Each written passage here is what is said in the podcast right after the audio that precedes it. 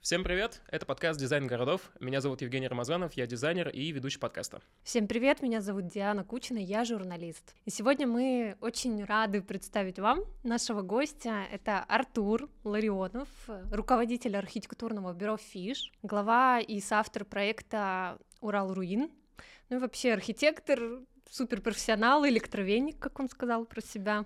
В общем, привет, Артур, мы очень рады тебя видеть. Привет, ребята, спасибо, что позвали. И сегодня мы будем говорить про то, зачем сохранять архитектурное наследие. Давай, Артур, поговорим сначала о твоем проекте, который вы делаете вместе с твоей коллегой из архитектурного бюро ФИШ Ольгой Гордиенко. Вместе вы а, придумали очень классный проект. На мой взгляд, это такой прецедент вообще в стране. Ну, может быть, ты меня поправишь, может быть, где-то это еще есть. А, вы учите людей любить руины, любить то, что остается от э, памятников исторических, от зданий. И мне кажется, это очень классная инициатива, потому что ты можешь э, не восстанавливать здания, не тратив огромное количество денег и не согласовывая это все, при этом любить э, здания в том первоначальном виде, в котором они есть, и при этом а, как-то приучать горожан или жителей того или иного населенного пункта к тому, что даже вот в этой заброшке, которая кажется уже такой вот э, старенькой, и, может быть, она и тут и не нужна, увидеть что-то очаровательное свое. Расскажи вообще, зачем это вам, и помнишь ли ты вот свои самые-самые первые эмоции, когда вдруг у тебя вот в голове что-то такое щелкнуло волшебное, ты подумал, господи, это не старая заброшка, это прекрасный кирпичный фасад. Я сейчас буду отвечать часа четыре на это. Это очень много вопросов, но очень сложная тему. А, ну, я, наверное, первое, что хочу сказать, что я думаю, мы в целом сегодня весь день будем э, обсуждать сохранение памятников. Вот этого все тема не очень веселая и немного кто ее любит, поэтому я буду много шутить, очень мрачно и странно, но, в общем, будьте к этому готовы, потому что здесь без юмора будет тяжело. Вот. А, отвечая на твои вопросы, да, проект Урал, э, Урал Руин, он возник э, как сайт-проект нашего бюро.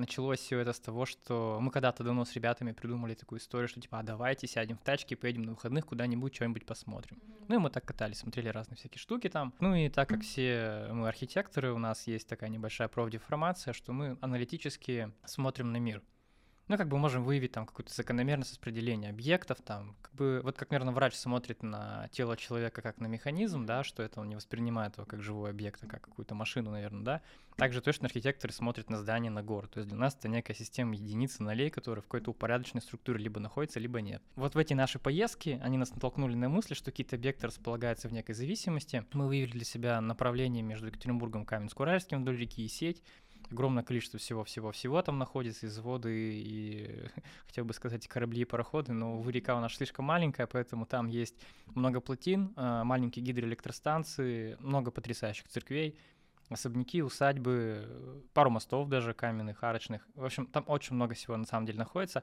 Это все там осталось со времен эпохи первой индустриализации Урала, когда, скажем так, Урал был только присоединен к России, а здесь возникали первые населенные пункты, первые э, возникали производства, которые были нужны для обслуживания, ну, скажем так, колоний поселений, которые здесь появлялись, первые производства, войска здесь стояли. Ну, в общем, это была легкая промышленность в основном. Металлургические комбинаты, они возникали уже позже, когда здесь уже можно было жить как бы на постоянной основе. Все это привело нас к такой мысли, что, а, объекты, которые мы смотрим, они интересны.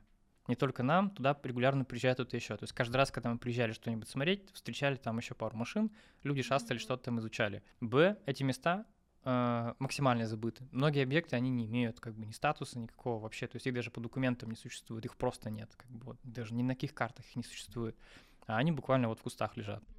Вот. В, то, что все эти территории, где находятся эти объекты, они убыточные это дотационные регионы нашей области, которые ну, больше потребляют из бюджета и практически ничего в него не вкладывают. То есть там нет никакой экономики, по сути. Вот. И следующий момент, э, то, что есть такое понятие, как э, хорика и туризм. Это одно из самых, э, на наш взгляд, перспективных направлений по перезапуску экономики этих территорий. Собственно, с этого всего и начался проект Уралурин, когда мы предложили а, рассматривать заброшенные объекты, заброшенные территории как точки аттрактора для входа туристического бизнеса, чтобы благодаря, как бы за счет колорита территории можно было бы туда интегрировать новый бизнес и перезапускать экономику территории. Вот, в общем, с, этим, э, с этими мыслями попал на архитекторов РФ в 2019 году, в 2020 году, в общем, там у меня проект сформировался. А, я с ним обратно сюда приехал, в Екатеринбург, и мы его начали реализовывать после, скажем так, череды некоторых провалов, то, что мы думали, ну, как архитекторы обычно мыслят, мы там нарисовали альбом, там какие-то картинки, чертежи, типа, ух, мы работу проделали.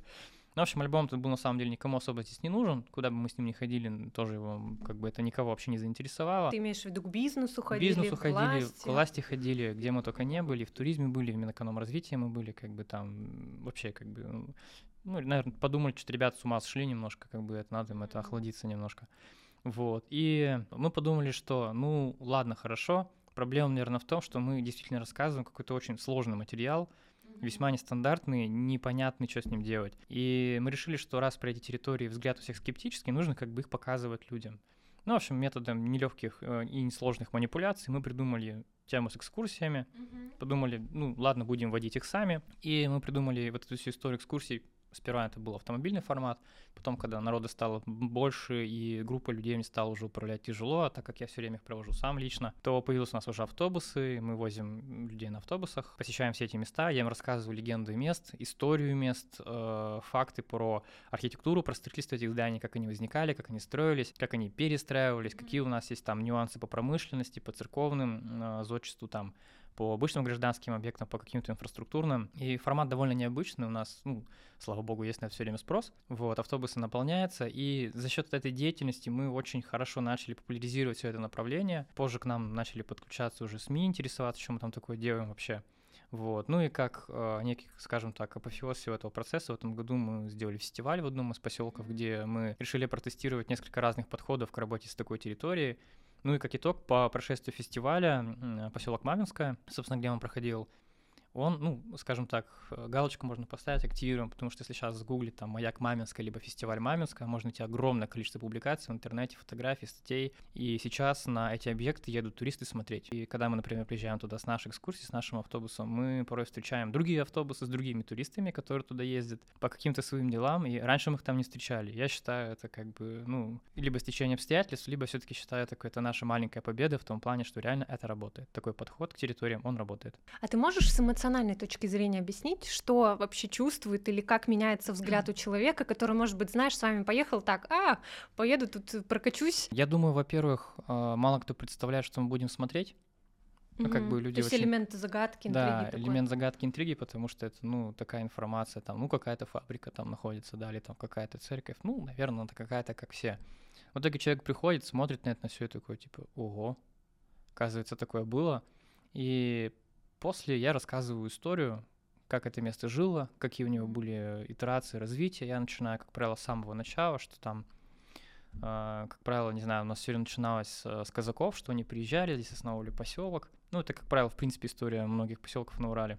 И начиналось строиться первый объект. Ну, уже потом до нашего времени рассказываю про те причины, почему эта фабрика, например, э, закрылась, разорилась, э, что с ней потом было, и, в общем, в каком состоянии она находится сейчас, и рассказываю, в принципе, что с ней можно сделать, даже имея вот то состояние, в котором она есть. В общем, в итоге от потока такой информации люди немножко приходят, э, как это, в- испытывают когнитивный диссонанс, если культурно говорить. Вот. Но мы все поняли. И э, пребывает в неком шоке от того, что, во-первых, такое было, оно работало, и оно вот как-то вот так было обычными людьми построено, что оно не с космоса упало, а это было, ну, как бы людьми руками создано, причем местными жителями, и вот это как бы это все наша про уральскость. И вот этот контент, он а, мало где присутствует, а, то есть, ну, обычно как Урал, там, вот там Бажов, там ящерку там вот бегают, ищут там Данила Мася где-то там в пещере прячется. Вот, и вот это вот все. У нас все вокруг Бажова вертится, там малахитовая шкатулка, вот это все. То, как Урал становился Уралом, вот про этот весьма тяжелый, не очень местами красивый путь, мало кто рассказывает, но он на самом деле уникальный. И он, собственно, в свое время позволил а, нашей стране выйти на мировую лидирующую позицию по производству металла по качественной продукции. Это был довольно короткий промежуток времени во времена уже Петровской эпохи, то есть уже при нем, когда это достигло своего апофеоза, за 50 лет здесь было построено 300 заводов, это тогда-то. И, ну, как бы масштаб всего этого процесса, он настолько поражает, что если бы, например, мы оказались, ну, если бы у нас появилась машина времени, мы оказались в прошлом, да, мы бы не узнали наш регион, Потому что за эти три столетия, что здесь прошло, он настолько урбанизирован и переработан человеком, что у нас многие ландшафты, которые мы считаем своими естественными, они на самом деле искусственные. Искусственные реки, искусственные озера, искусственные горы, это отвалы, например, фабрики. Это колоссальный труд людей, созданный руками. И это как бы не сказка, это не фантастика, это реальность. И она у нас под ногами, и про это никто не рассказывает. А мы на своих поездках про это рассказываем, и у людей немножко сносит крышу. Это здорово скептики перестают сомневаться, ну, люди в конце радуются все, и это очень интересно мне всегда наблюдать, когда, ну, там, люди приезжают, типа, там, ну, тут что-то мусорно там, да, mm-hmm. ну, да, оно сейчас мусорно, по этим никто не пользуется, мы делаем субботники, поехали сами на субботник, и к концу поездки у людей уже совершенно другое место от того, какую они информацию узнали, что есть вообще, в принципе, такие штуки у нас в области, и их много, то, что мы показываем за одну поездку, там буквально несколько штук, а, там 5-6 объектов, а, всего, например, у нас их, ну, скажем так, в нашей копилке 27, но просто за одну поездку их посмотреть нереально. Mm-hmm. Но это 27, это только нами разведанных на той территории, которую мы, ну, как бы вот, э, ну, своей называем, да. А Урал огромен, их тут сотни, если не тысячи, и как бы про их вообще никто не вспоминает. А они лежат и разрушаются. И это колоссальный запал, на котором можно построить просто потрясающую туристическую индустрию, но у нас продолжают говорить про Бажова и строить искусственные точки притяжения. У меня, наверное, такой диссонанс был, когда я видел фотографии про Кудиногорского. Ну, здесь ты в курсе, про Кудиногорского есть фотографии 100 лет назад, они цветные, и они кажутся, как будто бы вот вчера сделали. И ты смотришь на эти пейзажи тогда, когда они еще типа только строились, там что-то разрабатывали, не знаю, карьеры или еще что-нибудь.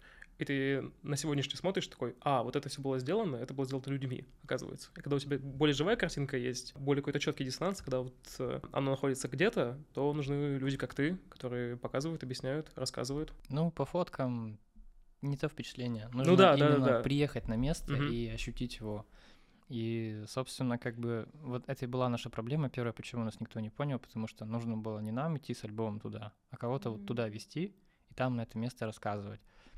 В общем, я думаю, к нам приедут. Мне кажется, да. А теперь такой грустный вопрос, но ведь э, когда-нибудь эти руины исчезнут, как ты думаешь? Ну, время всегда работает против нас. Вот, и здания эти тоже стоят там, и как бы им от этого не лучше. Но руины в области, э, им в каком-то смысле лучше жить, чем в городе, потому что они там сохраняются вопреки. Там нет бюджета ни на какое бурное строительство, и как бы они особо никому не нужны. И в этом их плюс, и в этом они могут пережить еще очень много всего, в отличие от крупных городов, потому что в какой-то стороне хорошо, что про них никто не знает, потому что их никто и не разрушает. Вот. А, но все равно, все равно многие объекты находятся в очень плачевном состоянии, и однажды настанет день, что они все развалятся до конца. Если, например, мы там говорим про какие-то более поздние советские постройки, фабрики, они ну, более свежие, более крепкие, их еще хватит там на столетия вперед. Mm-hmm. Если мы говорим про ранние объекты, там первые как раз волны цивиль, ну, как бы вот этой колонизации Урала, то они уже, ну так, соу-соу существуют, и они весьма в плачевном состоянии находятся. И как раз-таки вот наш подход, он, я прекрасно понимаю, что мы не можем их восстановить. Ну, в общем, про восстановление объекта всегда нужно задаваться вопросом, типа, вот мы восстановим, чтобы что? Зачем эти деньги потратим? Как бы зачем это нужно? То есть нужно понимать, как территория будет потом работать. Я понимаю, что, например, в тех же деревнях, поселках, ну, никто не побежит э, внезапно устанавливать заводы, ну, просто потому что, наверное, нет сейчас никакого смысла там реинкарнировать производство чугуна методом а, водяных молотов. Ну, как бы так не работает уже. Вот, у нас есть НТМК, который покрывает э, все потребности всего региона, и еще с лихвой хватит на соседние. Это только одно предприятие, тут таких тоже много. И поэтому участь э, этих стареньких заводиков, она весьма печальна. Суть в том, что они создают потрясающий колорит и потрясающую историю. И как бы их надо укрепить до того состояния, чтобы они как минимум перестали разрушаться дальше, и при них создавать новые сервисы. И вот это как раз тот путь, по которому можно пойти, иначе мы их потеряем. А есть примеры какие-нибудь, которые ты можешь привести, что там вот это там сохранили хорошо, или там какой-то... Да, да, да, да, да, да. Ну, если по России говорить, э, у нас есть э, коллеги из Калининградской области, там есть движение, Ruin Keepers называется. Mm, я даже не знаю. Вот, да, они существуют довольно давно, и они занимаются, ну, в общем, Калининград — это же э, как это, присоединенная территория. Там очень огромное количество католических церквей, там кельи, вот это вот все. Ими тоже особо никто не занимается. Ну, то есть там все очень, в очень печальном состоянии. И у калининградцев, жителей этой области, есть давняя традиция, она очень давняя на самом деле, то, что они проводят там субботники. Они их чистят, ухаживают за ними, смотрят за ними, и это движение там супер массовое. То есть оно как бы низовое. То есть там не оно, сверху. оно, нет, оно вообще было как бы на самом деле сбоку появилось. То есть э, э, эта инициатива там возникла в те времена, когда Россия открыла границы, и на эту территорию смогли вернуться этнические немцы, которые раньше на ней проживали. Они приехали посмотреть, что здесь сейчас происходит, потому что оттуда их э, ну, насильственно выгоняли в Советском Союзе. И люди приезжали посмотреть, э, ну, как, как вообще там мой дом живет, как там, ну, там деревня моя живет. И они были немножко не рады тому, в каком все это состояние находится, скажем так. И, э, скажем так, общество бывших жителей этнических немцев, они основали организацию, которая занималась, э, помогала финансово и как-то силами и средствами по работам с этими объектами. М, Было реализовано несколько кирх, они были укреплены, очищены от мусора, ну, как бы превращены в некую такую, ну, очень эстетизированную руину, с которой там что-то они делали. Ну, в общем, это как бы деятельность другого государства на территории нашего государства, поэтому нашему государству в какой-то момент это не понравилось. Всю эту лавочку свернули, э, вот, но население продолжает всем этим заниматься на свои силы, средства и возможности, то есть как бы у них был импульс, всем это понравилось, и поэтому там регулярно этот процесс проходит. Вот, и он имеет довольно большой масштаб. А, У нас здесь, ну, я мало могу на субботники людей собрать. Там традиция давняя, туда приезжают сотни людей на один объект. У нас э, сотни. Несколько автобусов, автомобилей. То есть, ну, там это прям грандиозное шоу, когда они приезжают, и они за один день могут весь объект просто все прибрать. Но это как бы старая традиция, просто она тянется с давних пор. У нас, увы, такого пока нет отклика. Не с- приучены мы еще. Да, у нас с субботниками вообще глухо на самом деле. То есть, если мы там на экскурсии можем набрать полный автобусы людей, на фестиваль люди приехали, то когда мы зовем на субботники, к нам там приезжает там полтора землекопа и какая-нибудь тетенька с собачкой. Вот. И как бы мы вот таким составом что-то там ковыряемся. Не хотят э, жители Екатеринбурга ехать, э, помогать восстанавливать какие-то забросы. Как ты думаешь, почему? А, ну, я думаю, ну, в общем, мне мои друзья говорят как которые тоже не ездят, между прочим. Говорят, э, типа, Артур, мы всю неделю пашем, как кони, и типа, мы хотим на выходных просто лежать. Ну, отдых, смена деятельности, на Вот, природе, да, тебе да, помочь. да. там, Ну, вот, ну, вот как бы такая позиция. То есть, ну, у нас в городе реально есть такая некая культура труда, все упахиваются, и на выходных кого-то куда-то вытащить просто нереально. Все обычно сидят, как котики тупят в стену и там перебирают там какие-нибудь бусики, чтобы, господи, успокоиться только, чтобы меня отпустило. Вот. Ну, я не знаю, у меня, по крайней мере, такие друзья. В общем, вот. И я так понимаю, у остального Екатеринбурга примерно такое же мнение на этот счет. Вот. Плюс, ну, в принципе, нет такой культуры, как поехать проводить субботники куда-то. Да, у нас была идея на эту тему, что ну, переупаковать субботники в какие-нибудь типа воркшопы, воркшоп там по уборке мусора или еще что-то такое. Но что-то тоже не получилось. Очень быстро нас раскусили. Захотели бесплатно. Поэтому как-то так, вот. Но, в общем, нам корпоративно помогает, например, тот же СКБ Контуру, они, в общем, в этом году очень хорошо нам помогли, приехал целый автобус, их что-то там было человек 40 или 50, не знаю, ну, довольно много, в общем, ребят их приехало оттуда, и они там быстро-быстро-быстро нам помогли все сделать, а это как раз был, э, перед этим у нас произошло очень печальное мероприятие, там приехал трактор, который пытался снести нашу руину, потому что, ну, в общем, там тоже А вы его история. остановили? Да, да, да. Ну, в общем, в общем, э, мы смогли донести до местных жителей в деревне, что руины — это не стрёмно, и эту идею очень всем понравилось, подхватили, то есть они сейчас реально как бы это ценят, то, что у них есть. И когда приехал экскаватор сносить здание, ну, это, в общем, там ошибка была. Еще и ошибка. Да, ну, в общем, там комитет по управлению имуществом Каменского э, городского округа, они ошибочно выставили, вы- выписали постановление на снос объекта. Ошибочно. Ошибочно. А дело в том, что у руин нет адреса. Ну, это еще одна такая-то грустный поинт такой. Да, то есть как бы тут описание было дано словесное, там нужно демонтировать аварийный объект напротив дома такого-то по адресу такому-то, ну там типа по диагонали метров 15 от него, перейти перекресток, и вот он будет. Тракторист приехал, достал фотку, а там еще сфоткали это здание, тоже по ошибке получается. Посмотрел, ну вроде его надо снести, начал его ломать. Местные увидели, там все в шоке. Побежали, в общем, там создали живую изгородь, трактористы из трактора достали, а, В общем, работы встали, тот бегает, ничего не понимает, на него все орут, а он тоже как бы там человек-то не при делах, он выиграл тендер, как бы, ну, приехал предприниматель заработать, ну вот у него как бы трактор, он, ну, решил снести здание, как бы у него контракт. В общем, мы долго с этим всем разбирались, вот, в итоге, да, э, там в Куми признали, что это была ошибка, работы все отозвали, тендер обратно отыграли, и сейчас там, в общем, другие идут процессы по причине того, почему так вообще произошло. Вот. Но, в общем, на тот момент наша руина, которой мы очень долго занимались, это бывшее управление села, здание. Мы хотели при нем делать театральную площадку на фестивале, но трактор его неплохо так ковшом потряс. У него обвалился верхняя часть здания, с него начали сыпаться кирпичи. В общем, вся наша работа, которую мы вели на протяжении всего того года, была на смарку. Часть кирпичей мы ну, смогли обратно заложить проемы, которые рухнули. Часть кирпичей мы утащили в музей, остальные то, что упали, что мы не смогли собрать, ну просто пока внутри здания сложили. И вот как раз после этого приехали СКБ, они нам помогли там убрать лишние кирпичи, там как раз-таки доукрепить стены, закрыть проемы сетками, чтобы там никто не лазил. В общем, как-то в такой вид его привели, но, в общем, на фестивале там у нас театральная площадка уже не состоялась просто по той простой причине, что ну, как бы сейчас с ним рядом находиться не очень безопасно. следующий год мы планируем как бы доделать эти все работы, чтобы оно перестало сыпаться. Там на самом деле несложный процесс, нам нужна просто машина с вышкой, чтобы забраться из парапета, убрать падающие объекты. То есть им можно будет дальше реализовывать нашу затею. Вот. Но пока как бы так. А ты вот сказал, что они э, по ошибке это сделали. Получается, что руины никто не отмечает, где они находятся. Нельзя понять, ну, типа, посмотреть, кто, сколько у нас руин находится в области, например. У них нет милицейского адреса. А какая-нибудь народная карта? Ну, есть разные. Есть там какой-нибудь, э, ну, не знаю, там, например, взять наш Урал или Ураловед.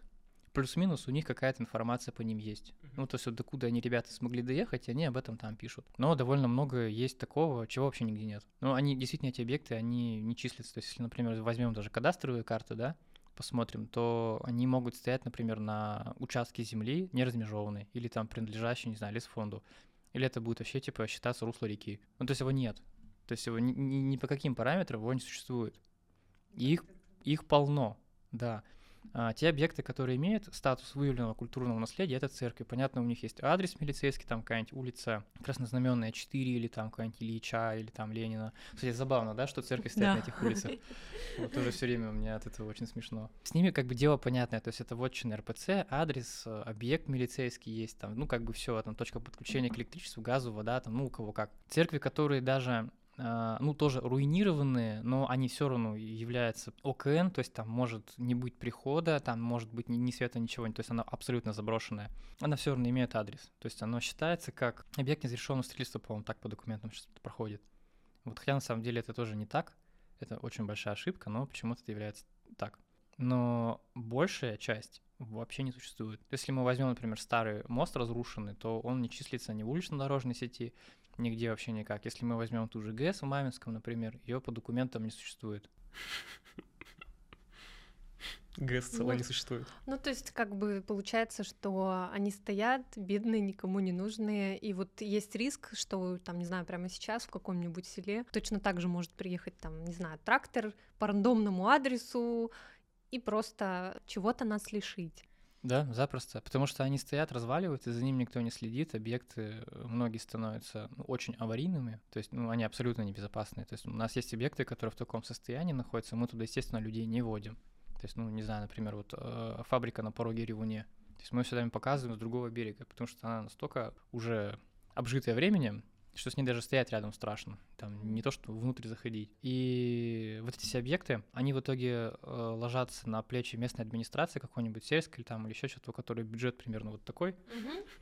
Вот. И им надо что-то с ними делать. То есть предпринять какие-то меры по охране этой территории. Если они ничего не могут сделать, а скорее всего они ничего с ней не могут сделать, то этот объект, он потом там по цепочке передачи рук в руки, он э, сносится, потому что нужно выполнить предписание по, ну как это, убрать, э, ликвидировать небезопасный объект так как он ничей, собственника нет, то его, ну, типа, сносят, чтобы там, не дай бог, кто-нибудь не убился.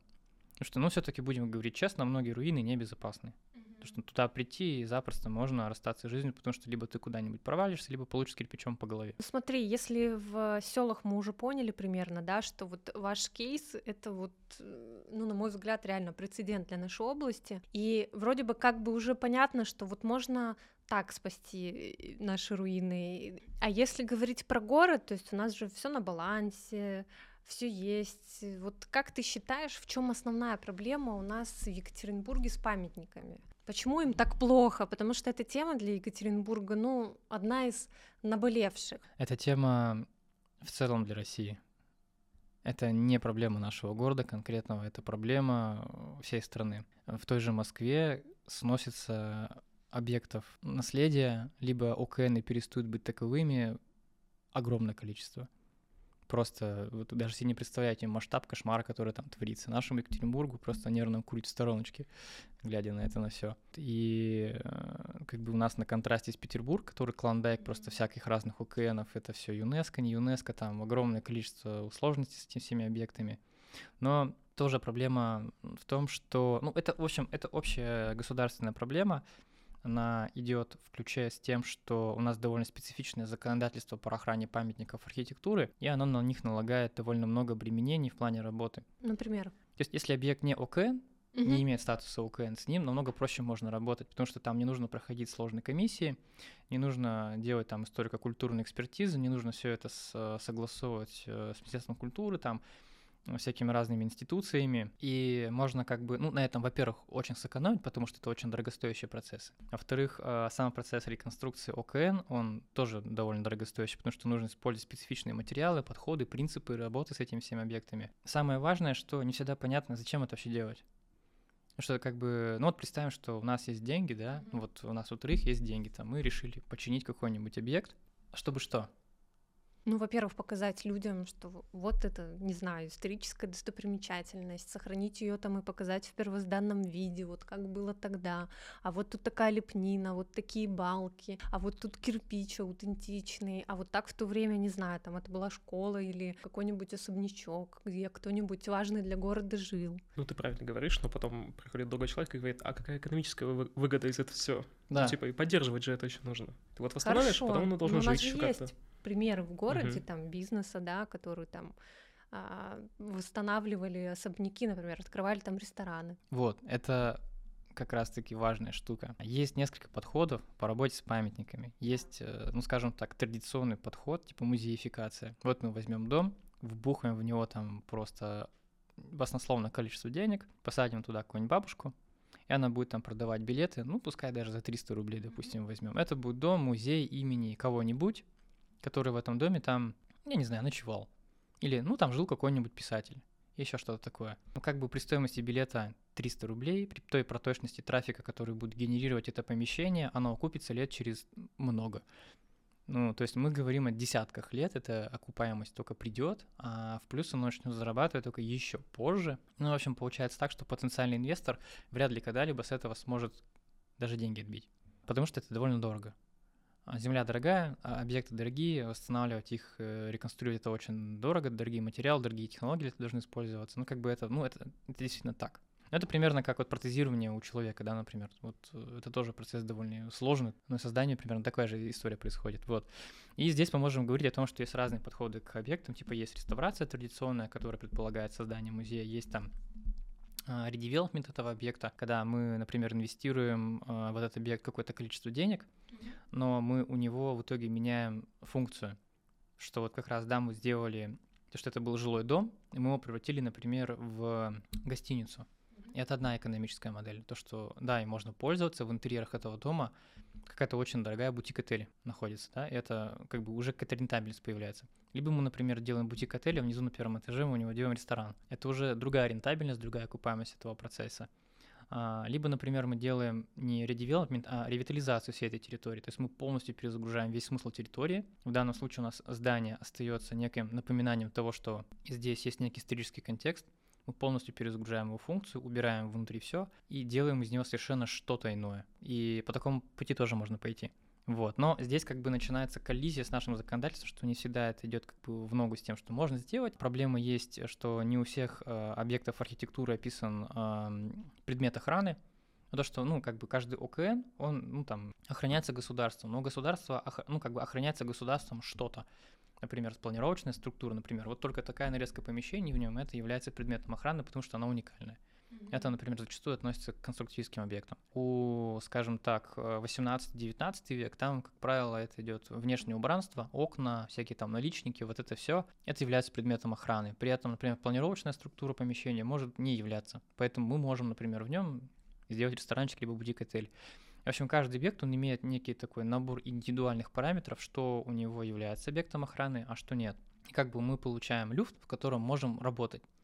Что, например, да, мы сохраняем внешнюю оболочку домика, внутрь помещаем ресторан, но мы понимаем, что, например, у нас есть параметры, что мы не можем его построить выше, то есть мы не можем этаж настроить, мы не можем его сделать шире, мы понимаем, что мы должны сохранить именно те окна, которые есть. А что там внутри будет, мы делаем свою собственную новую историю. Это как бы другая история. И это более как бы успешный подход к работе с такими объектами. Но как бы массово, массово оно не решит этой проблемы. То есть в каждый особняк ресторан не посадишь в, каждый особняк, бутик-отель тоже не конечно, потому что их так много просто не надо. И, ну, это все таки очень дорогая история, как правило, это могут какие-то себе только позволить крупные рестораторы либо большие бизнесы, для них это, как правило, какая-то очень имиджевая история. Вот, то есть массового распространения какого-то, вот чтобы это просто все начали делать разом, пока не получается, потому что все равно дорогостоящий довольно процесс по работе. И еще здесь есть важный момент про статус недвижимости. Да, что любой объект ОКН, он не является твоей собственностью. И ты, когда в него въезжаешь, ты находишься в нем в аренде.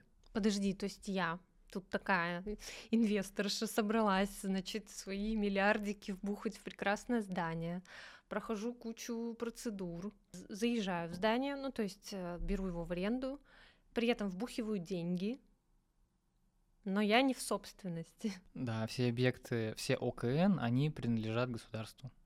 И то есть, если через там год или два государство решит, что хреново я использую небережно, обхожусь наследием, он меня просто может выгнать без компенсации.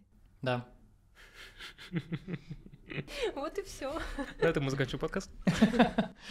Ну, в общем, это реально работает таким образом. А, с одной стороны, это довольно а, жесткая система, с другой стороны, она ну, как бы необходима, иначе у нас бы извели до атомов просто все, что можно. Это очень такой жесткий барьер, который ограничивает огромное количество вольностей. Угу. Многие вот эти вот объекты выявлялись массово, вводились под охрану в 90-е годы, когда все дорвались до массового перестроя «я могу все», давайте делать все, что хотим. Это тогда появились вот эти наши новоделы? Да, да, да, да, да. И тогда начали бегом-бегом все как-то пытаться сохранить. Что не успевали, то превращалось вот эти вот э, капромовские здания, либо просто куда-нибудь исчезало, и там возникали какие-то совершенно другие здания. И как бы там была такая игра на опережение. В итоге сохранили то, что успели. Это как бы стало стагнировать сейчас, потому что этим никто не занимается. Бизнесу тоже с учетом особенностей законодательства не особо интересно этим заниматься, поэтому вроде бы да, объект охраняется, а, но при этом получается история, что как будто собака на сене, ни себе, никому. То есть слишком охраняется? Я бы, наверное, сказал, да, она слишком э, замороченная, эта история. То есть она как будто бы могла бы быть гибче, но если мы, например, даем где-то слабинку, тут же начинаются поиски, как бы так, из этого выжить максимум денег. И здесь как бы проблема в том, что у нас, в принципе, в стране нет культуры бережного отношения к истории страны, к истории своей культуры. И вот это вот постоянное перекраивание — это проблема, в том числе в архитектуре тоже.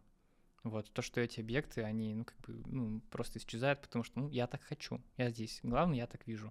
И это проблема. Вообще, когда слышишь объекты культурного наследия, ну, типа, что они охраняются, кажется, что они должны еще и сохраняться. То есть, что их должны, когда ты ставишь объект в объект культурного наследия, его еще должны поддерживать. Получается, что это совсем не так. Получается, что когда объект попадает в этот список, он просто становится, ну, на него накладывается очень много ограничений, но по сути он просто стоит. Ну да, у нас же есть примеры в городе, то есть там мы знаем несколько зданий, да, то есть там бизнес взял его, я так понимаю, в аренду, и просто как будто бы такое ощущение, что ждет, когда здание просто само потихонечку разрушится, чтобы его снести. Это так? То есть это какая-то лазейка тоже? Ну, это печальная такая история есть, что, ну, в общем, да, многие так делают. И это ни от кого не секрет. Пошла эта грустная нота в подкасте. Вот, но не, ну да, это так, э, как бы здесь ничего с этим не сделать.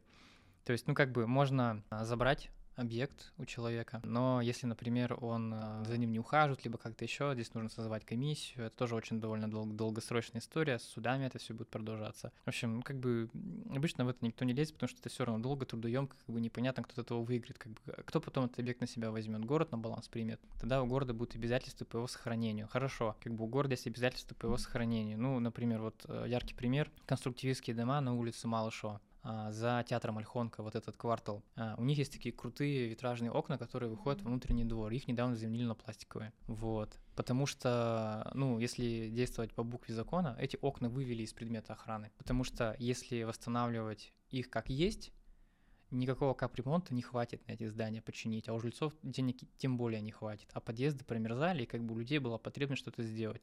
Поэтому были приняты крайние меры, туда ставили пластиковые обычные окна. Проблему решили, здание не разрушается. Да, мы потеряли окна. Как бы если все эти объекты вешать на бюджет, то любая как бы интервенция по ремонту этого здания, она сопряжена с тем, что нужно проходить все вот эти вот круги, согласование, выявление, дорогостоящий проект, материалы, вот эта вся история. И в итоге три здания, они будут довольно много жрать из бюджета на свое содержание. И как бы весь практически фонд капремонта города, он туда утечет. Здания, где живут люди, потому что в этих зданиях никто не живет, они останутся типа вообще без всего. И как бы непонятно тогда, а их как чинить? Вот. И это, это, ну, это, это реально очень пр- проблемная история. Ну, то есть надо менять и законодательство, и, может быть, где-то, чтобы, не знаю, у нас э, бюджет выделялся отдельно на то, чтобы хотя бы какие-то здания сохранять, как я понимаю. Но потому что силами города это, это не всегда э, вывезешь. Вот мы говорили ранее про то, что нигде не отмечена карта там руин, например, может быть, стоит начать с того, что просто ее создать разными группами из разных городов и областей. У нас ну, по, по городу этот э, реестр, он существует, он есть. Да, все эти объекты есть, они стоят. Проблема в том, что я говорю, как бы не совсем понятно, что с ними делать. И не совсем понятно, какая экономика у них будет, и какой как бы бизнес из этого можно создать. Потому что, ну, как бы, ну, вот у нас общественники все такие, вот, надо починить, надо ждать инвестора, чтобы у нас упал чемодан с денег. Да он никогда на вас не упадет. Ну, не будет такого. Надо придумать что-то другое. И надо придумывать такое, чтобы у нас научились уже наконец считать экономику. Потому что, ну, у всех довольно, ну, такие примитивные взгляды. То есть, как бы, есть базовая экономическая модель, которая, ну, идет к недвижимости, ее пытаются в прямом смысле приложить к ОКН и в таких же параметрах существовать, но оно не работает так. Здесь можно провести такую параллель, да, что, например, вот рассмотрим две гостиницы. Одна гостиница — это абсолютно новодел, вот ее построили, она там стоит каких-то денег, у нее есть какая-то там рентабельность, она работает. И мы возьмем э, вторую гостиницу, да, которая стоит дороже, но она, например, возникает в историческом здании. И в долгосрочной перспективе какой-то вот горизонта окупаемости э, гостиница, которая имеет надбавленную стоимость за счет ее э, исторического контекста, за счет ее какой-то неординарности, необычности, она выигрывает, потому что она уже такая, какая она есть, и этот вид, эта ее структура, это ее состояние, оно уже как бы о каком-то статусе здания говорит. В отличие, если от э, мы берем какой-то новодел, ну я не беру какой-то там сложный, изысканный современный проект, какой-то сложной гостиницы, да, потому что, например, сложная современная гостиница, если там нанять какого-то крутого архитектора, там, не знаю, российского или мирового уровня, да, она получится по стоимости, скорее всего, даже дороже, чем реконструкция ОКН. Поэтому я сравниваю здесь как бы обычную гостиницу, ну, такую коробку стеклянную, типа там бахнули, вот она стоит, типа там что-то какую-то функцию выполняет. То получается обычная гостиница, да, которая, ну, вот только что ее сделали, она не имеет как бы какой-то эстетической ценности, либо она слабо выражена, и в долгосрочной перспективе она прыгает за счет того, что она быстро морально устаревает, она становится немодной, она становится неактуальной, у нее спадает трафик людей в нее, там начинают делать какие-то большие вложения в нее в ремонт и в интерьеры, в еще во что-то, это постоянно тянется, и таким образом ее нужно очень сильно стимулировать к тому, чтобы в долгосрок она работала. В отличие от а, объекта, который базируется на правдивом историческом контексте, невыдуманных историях, для которых как бы не нужно там что-то из пальца высасывать, бить в бубен и трубить о том, что у нас тут опять какое-то суперсложное мероприятие происходит. Да нет, просто как бы вот оно есть. Пришел, посмотрел, ты живешь в здании такого-то века, вот оно классное, просто само по себе. У тебя уникальная там, например, спальня с какими-нибудь сводами. Ты на нее смотришь, классно. Ну, как бы интересно, да, у нее ценник может быть дороже, но вот если мы возьмем два графика, да, и какую-то долгую перспективу возьмем, то до этой долгой перспективы дойдет вот этот объект. А обычная гостиница, она как бы к этому сроку уже потеряет актуальность, она будет никому не нужна. И у нас сейчас по городу есть такие процессы, например, Маринс отель, который стоит около, напротив ЖД вокзала. Его постоянно что-то пытается делать, сейчас там какая-то есть тема, то, что к нему хотят достроить новый корпус гостиницы, чтобы как-то аккумулировать бизнес. Но она как бы ну, достроят они новый корпус, но все равно будет дальше буксовать. Ну, она будет такая, ну, как бы, ну, ну вот, ну вот так. Она уже как бы изжила себя, но при этом она не стала каким-то культовым объектом, она не получила какую-то ценность, признания людей.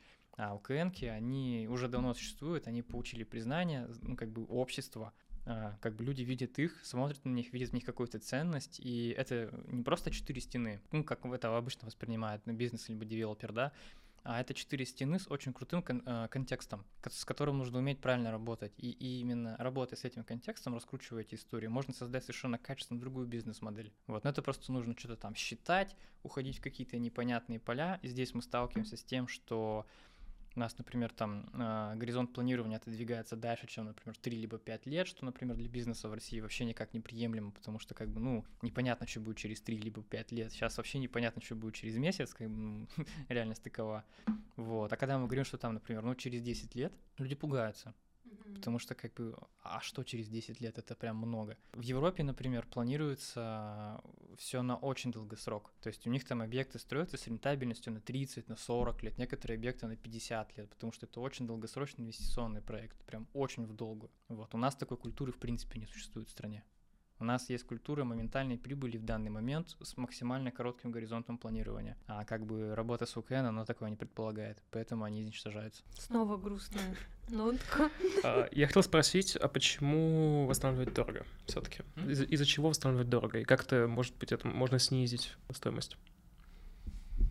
М, Ну, здесь получается а, дорого в плане подходов к работе. Ну, то есть технологические процессы, они довольно сложные и трудные. И как бы, ну, ну, скажем так, это нужно брать определенных специалистов на эти работы, определенные материалы, определенный инструмент.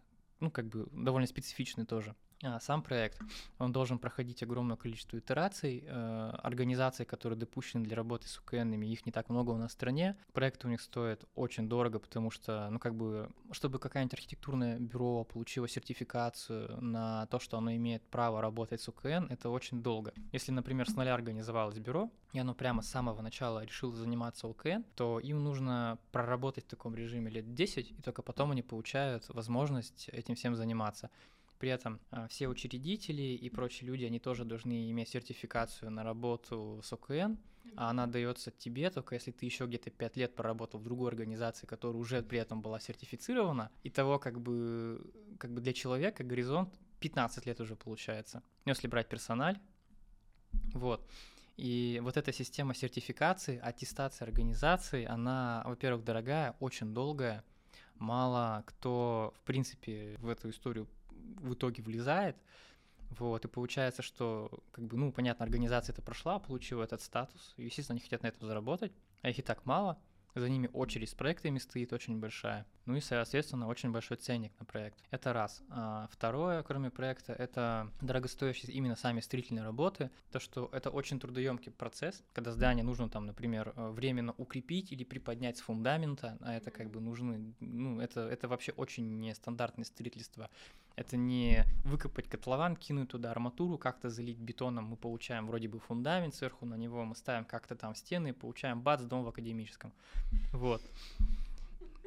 Я с академа. Женя взгрустнул, по-моему. Да, живу в академии. Я тоже. А, ну вот, здравствуйте. Это термин.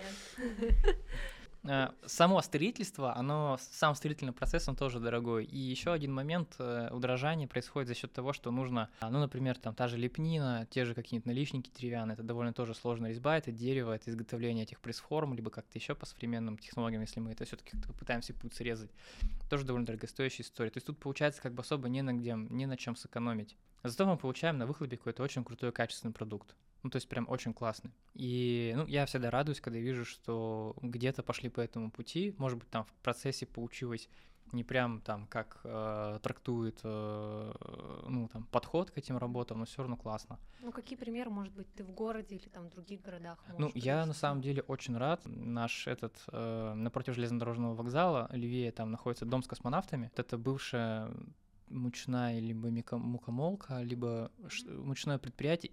Искренне, Мукомольная фабрика. увы, забыл, как называется. Фабрика Симанова. Да? Да. Да, там получается, вот это, кстати, классный наглядный пример. Они сохранили э, здание историческое, цехов, это было производственное здание, сделали там комплекс апартаментов. Там сейчас где-то гостиница, где-то кто-то просто живет как в своей квартире. Я в свое время очень хотел там купить квартиру, но я не успел. Вот. Да, и я как бы подумал, мне обе почки надо для жизни. Вот. И это здание построилось, возникло, но за ним возникла такая гигантская штука, Стена такая, да, с дыркой посередине, думаю, все это видели. И вот эта вот гигантская дура, которая там возникла, это, по сути, хвост от экономики, который окупает процесс работы с тем объектом. Такой наглядный пример, да? Да, то, что нужно как бы отбить деньги, и для этого строится огромный объект, который через себя аккумулирует, по сути, всю экономику этой территории, чтобы окупить работу с маленьким объектом, который здесь находится. Ну как, он не маленький, конечно, но все равно, то есть он существенно меньше в площадях, но при этом за счет вот этого исторического контекста в этом здании очень быстро разлетелась вся недвижка. И сейчас, в принципе, там ничего не продается. И это хороший показатель того, как, ну, довольно успешно влетели в этот процесс, сделали все работы. Очень классно восстановили, да, там где-то напортачили, не совсем сделали оригинальные окна, внутри там, понятно, все перекроили, но получилось очень классно, и атмосфера, мне прям очень нравится, как это все получилось. Ну, ну, для меня это один из самых классных примеров в городе. А еще какой? Еще какой? Э, ну, это не совсем про бизнес, конечно. Пример. Э, мне нравится, как у нас на улице Горького сделали особняк. Там, сейчас, насколько понимаю, это как частный дом реконструировали на берегу реки Сети. Там сейчас вроде как человек какой-то живет, хотя я никогда не вижу, что там кто-то был. Но это тоже неплохой себе пример. Ну, как бы у человека есть бизнес, есть деньги, он выкупает себе этот дом, делает ну, в нем как бы свое семейное гнездо и живет. Как бы в Европе это нормальный подход. То есть это у нас кажется типа дико, но там это нормально. Это хороший подход, он рабочий, потому что человек как бы осознанно это делает выбор, он хочет там жить, соответственно, ну, вряд ли он свой дом развалит. Ну, то есть это все таки какая-то ментальная штука, которая должна там, не знаю, в том числе с годами, или тут вот много факторов, и закон, и экономика, и как бы отклик людей, да, и понимание ценности этого всего, и желание как-то вот э, сохранить для потомков что-то, и для себя в том числе, как ты это объясняешь? Я думаю, это совокупность всего на самом деле. То есть, ну, сперва нужно, чтобы, наверное, ментальное, чтобы человек, который хотел этим заняться, он точно понимал, зачем он это делает. Ну, опять-таки вопрос, чтобы что? Я хочу это здание восстановить, чтобы что? Ну, как бы понятно. Вот. Но перед тем, чтобы, в принципе, ему задаться этим вопросом, ему нужно вообще понять, что этот объект ценен, потому что многие не понимают, не видят в этом ничего, кроме, например, какой-то наживы, что типа, а, я куплю эту землю, дом как-нибудь там вдруг случайно сгорел, мы тут не при делах, а потом я тут а, бахну какую-нибудь там 30-этажечку, и типа все будет у меня хорошо. Ну, наверное, с такими людьми вообще бесполезно про какое-то наследие говорить, как бы, ну, не видят они в этом ценности, ну, как бы, ну, ну, ну вот это не хорошо, не плохо, просто, ну, такой взгляд человека на жизнь. Поэтому изначально у тебя должна быть, в принципе, понимание, потом уже какая-то ментальная готовность, потом уже как бы хорошо, когда здесь накладывается твое умение работать как бы с экономикой. Ты понимаешь, что это тебе будет стоить определенное количество копеечек, и ты бы хотел их как-то вернуть все-таки, наверное, обратно, а не просто потерять. Ну, не потерять, а в смысле там куда-то инвестировать в супер непонятную историю. Вот это тоже был бы очень хорошим опытом. Да, умение грамотно работать с законодательной базой, умение грамотно работать с архитекторами, с специалистами, которые которые занимаются этим всех, а у нас их в стране тоже не так и много, кто сертифицирован на работу с УКН, ну, это я уже как говорил. Вот. И зачастую, э, да, их услуги стоят дорого, но они предлагают э, весьма хорошие решения на тему того, как оптимизировать бюджет на этот объект. Но получается опять, что мы упираемся тоже в деньги, потому что мне кажется, что в городе у нас, ну, по крайней мере, у городозащитников есть такое мнение, что как будто бы реставрацией там, и восстановлением занимаются монополисты. Ну, потому что ты, как правильно сказал, что это больше имиджевая история, они могут себе позволить на большое количество лет вложить деньги без гарантии и что-то попробовать сделать. То есть, если мы там, не знаю, среднестатистические бизнесменчики, если у нас нет много денежек и времени, вряд ли мы себе это можем позволить. Ну, в целом, да. Опять грустно. А, ну, так, оно работает так. Я не знаю, он весь Санкт-Петербург взять, он весь центр застроен доходными домами, это коммунальные квартиры. Там пытаются людей расселять куда-то оттуда, потому что там просто трэш творится, там все сыпется, разваливается, непонятно, что их как чинить, там все поголовно УКН, либо там зона охраны какого-нибудь УКН. И, ну, это прям очень-очень-очень печальная история. Плюс в Питере там еще огромная индустриальная серая история, серый пояс вокруг всего города, с которым сейчас тоже непонятно, что делать. И вроде все едут в Питер как туристы посмотреть на эту всю красоту, но никто не вникает в глубину процессов, а город умирает. Еще, еще одна грусть, да. А вот такой, знаешь, вопрос еще. Счетчик грусти за выпуск. И помните, как э, ребята делали работу, тоже арт-объект, шкала здоровья. Шкала да, жизни да, или здоровья, и там просто ее теперь нет. Скажи, а какие шаги вот первым можно предпринять? Понятно, что восстанавливать, видимо, дорого, и снизить эту цену никак нельзя, но, может быть, тогда нужно первым делом политику поменять. Ну, то есть э, ментальность, потому что менять сложно, это долго. Тут э, нет такого, что вот давайте придем куда-то и только поменяем ментальность, пропишем новую ментальность людям. Нет, да. Но, может быть, какие-то политики нужно изменить, либо инициативы какие-то поддержать. Может быть, что-то... Я не знаю, давай, рассказывай. Ну, ментальность, да, не заменить, как бы мы не можем людей вот так вот научить по щелчку пальцев, там, любить архитектуру и все эти здания. Как минимум надо убрать заборы, которыми все эти здания завешены, и прибрать территорию вокруг них. То есть я прекрасно понимаю, что многие объекты, они находятся ну, в супер аварийном состоянии, они завешены баннерами, либо какими-то плакатами с напечатанным фасадом этого здания, что однажды оно будет так, но если мы снимем эту пленку, там типа просто боль, то как-то, во-первых, на это акцентируется внимание, вот, и можно выбрать какой-то подход к работе, вот именно тот, про который говорим мы, когда объект уже ну, совсем печальный, мы понимаем, что с ним ничего нельзя сделать. Руин на самом деле это крайняя степень, конечно, я не говорю, что нужно вот весь город так сделать, но это тоже хорошая история на самом деле. Здесь э, можно привести пример Колизея, да, например, то есть, ну, как бы никто же не бежит Колизей восстанавливать, и если уж идти по традиционному пути реставрации и музеификации этого пространства, если мы еще там пустим туда, например, этих историков, которые там ролевиков, да, то что у нас будет опять там кориды или там гладиаторские бои, людям будут бошки отрубать? Да нет, конечно, это уже никому не надо. Колизей, между прочим, тоже, он не весь доступен для посетителей. У него есть части, куда никто не ходит, потому что там все болилось, и там можно погибнуть. Вот, но есть части здания, куда ты можешь приходить. И как бы это же тоже когда-то было зданием. И вот эти руины внутри городов, они тоже имеют место быть. Но это, я говорю именно про те объекты, которые уже потеряны, утрачены. То есть здесь главное не перепутать понятия, не, не провести равно между ОКН-равно руина, типа, а, пускай рассыпается, мы там будем рядом стоять с ним, красиво пить кофе. В каком-то крайнем случае это можно сделать. И как бы мой подход, он скорее про сельские территории, где как бы, ну вот по-другому реально ничего не сделать. То есть если в городе худо-бедно можно найти меценат на эти работы, то в поселке с численностью 100 человек, ну как бы нет. Вот. И для города было бы важно буквально подсвечивать все эти объекты. То есть не стрематься их, не прятать в кустах, а выявлять, убирать вокруг них лишнее озеленение, мусорные кусты, разгребать территорию, делать там, ну, поставить вокруг него какой-то небольшой заборчик, создать какую-то э, периферийную прогулочную штуку, поставить табличку, да, этот объект в таком состоянии, да, он довольно печально выглядит, но давайте хотя бы мы его увидим и вспомним, что он есть. Потому что многие эти точки, они просто как бы выпадают из контекста жителей города. То есть мы привыкли его видеть, потом он пропадает, появляется забор, долго забор стоит, и все, люди уже не понимают, что находится. Здание рушится, рушится, рушится, рушится, рушится, оно горит, рушится, горит, рушится, потом его просто сносят, начинается новая стройка, и люди даже особо не переживают на эту тему, потому что, ну, вроде бы лет 15 назад здесь стоял забор, и вот он все время стоял, что-то новое построили. Ну, там, не знаю, бабушка говорила, там был какой-то домик. Ну, как бы, а может, домик был классный. А мы не знаем, потому что его никто никогда и не видел. Вот. Поэтому эти здания ни в коем случае не нужно прятать. То есть их нужно показывать. Их нужно показывать, и нужно научиться правильно показывать, работать с этим всем. Да, нужно поддерживать общественные инициативы, и э, многие эти объекты, они стоят бесхозные, у них нет пользователей, у них нет э, ни арендаторов, никого. Ну, наверное, можно пойти по какому-то довольно экспериментальному пути, попробовать на определенных правах, сдавать в аренду, там, не знаю, условно бесплатно, например, площадь в этих зданиях под то, чтобы туда заезжали какие-то инициативы, начинали как-то развивать это пространство, потому что когда оно обжитое, оно уже случайно не сгорит. Ну, если оно сгорит, то мы знаем из-за кого, по крайней мере.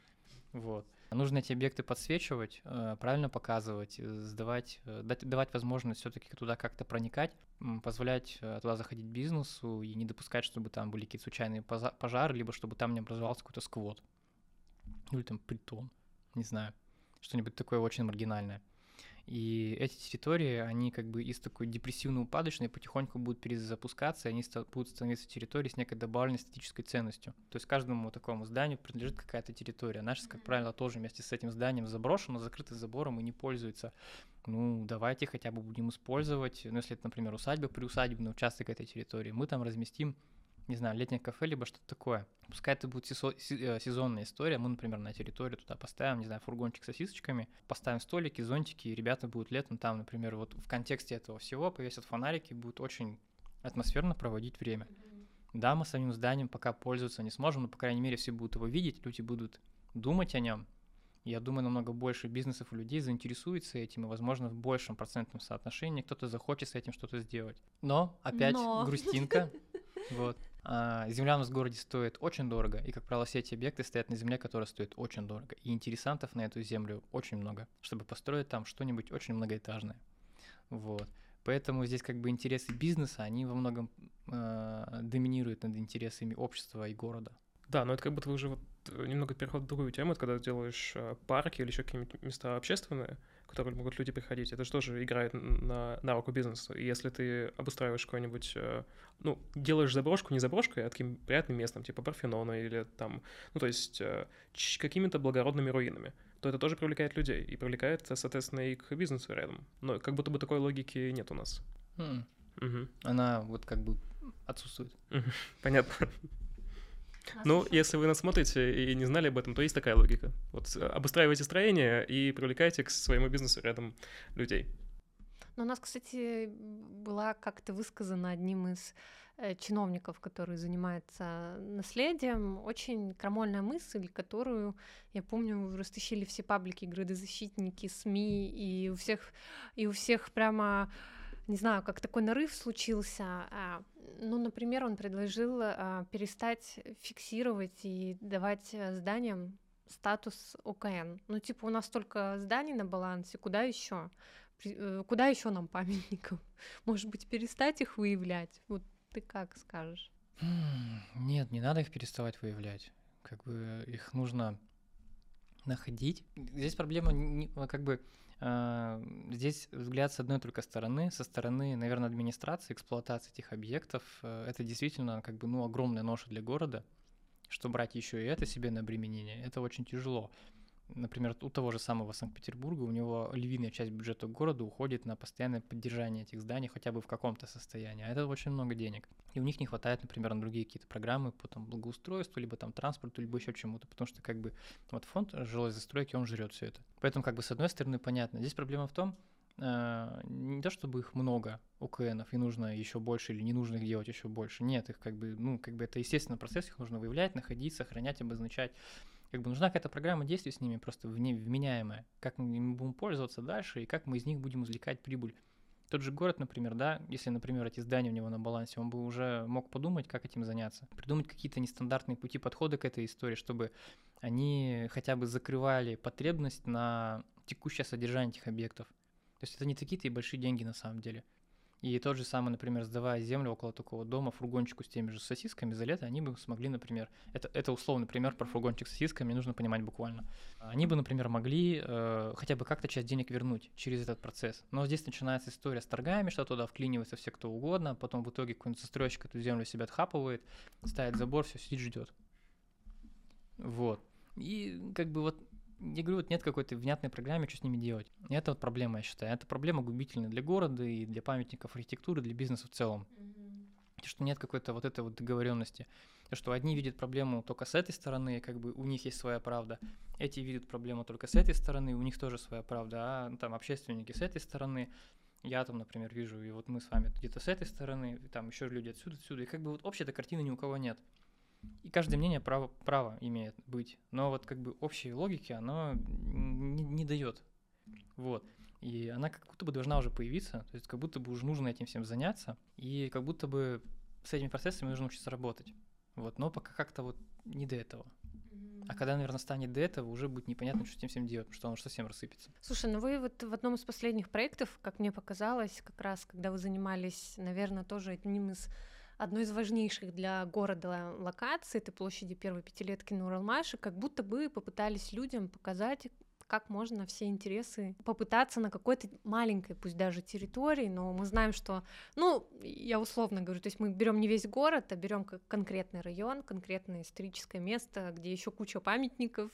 И вы попытались предложить концепцию развития, как я понимаю, а, этой территории. Ты можешь э, коротко рассказать, к чему вы в итоге пришли, что с этим проектом дальше? Проблема площади на данный момент, ну, одна, одна из проблем, то есть не основная, там их у нее полно на самом деле.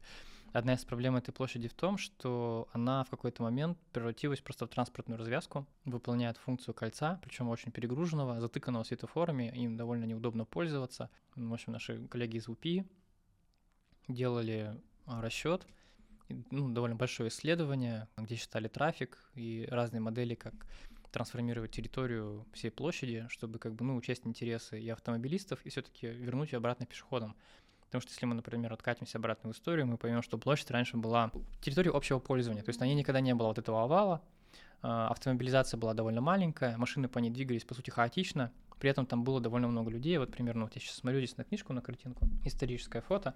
Вот примерно так же раньше выглядела площадь. По ней как бы рандомно все ходили, и было все классно. Ней проводили какие-то мероприятия, на ней что-то там происходило. А потом автомобилизация увеличивалась, и кольцо, оно возникло уже где-то в 60-е, по-моему, годы. Вот э, жалко, здесь Полины Иванова нет, там меня поправила по датам.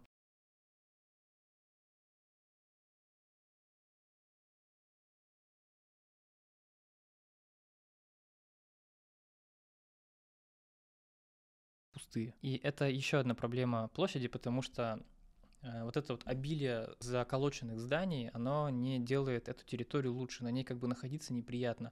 То есть ты все время стоишь рядом с заколоченным зданием, там никто не ходит, непонятно, что делать, и это, ну, как бы идеальная интерпретация в реальности теории разбитых фонарей.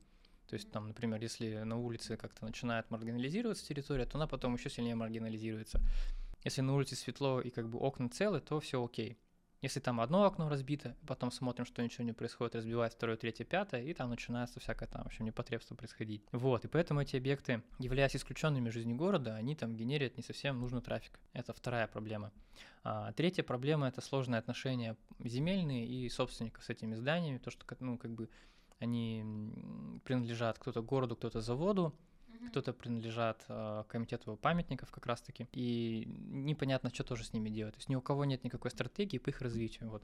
Собственно, мы в нашем проекте попытались предложить э, некую перезагрузку именно зданий, довольно очень верхнеуровнево посмотрели просто, посмотрели возможности параметров земельного участка, на котором он стоит, э, как бы изучили возможности там конструктивной э, здание там ну, разрушено, не разрушено, можно эксплуатировать, не можно эксплуатировать. Э, обратились к, к специалистам по ОКН, кто нам, например, там полностью все рассказал, там, что у этого здания является предметом охраны, что не является.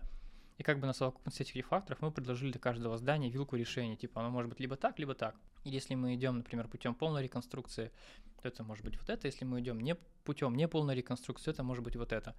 И мы предложили вот такой как бы пример на все эти здания. И на Мадрид, и на здание там по Ильича 2, и на бывший корпус лаборатории, ну, в общем, там на весь этот ансамбль, какие-то решения. И этих решений раньше ни у кого не было. А сейчас они есть, потому что мы о них подумали. Mm-hmm. И это хорошо, потому что те же, например, люди, когда приходили на выставку, они интересовались, смотрели такие и думали, надо же, так можно, оказывается, тоже делать. Вот. И, в принципе, вот этот опыт проекта, он э, может подтолкнуть к тому, что вот каждый ОК, на самом деле, он бы мог иметь при себе некий такой альбомчик решений, чтобы было понятно, что с ним делать на самом деле. Человек, например, бизнес, который пытается этим домом заняться, у него была бы как бы в этой книжке некая вилка решения.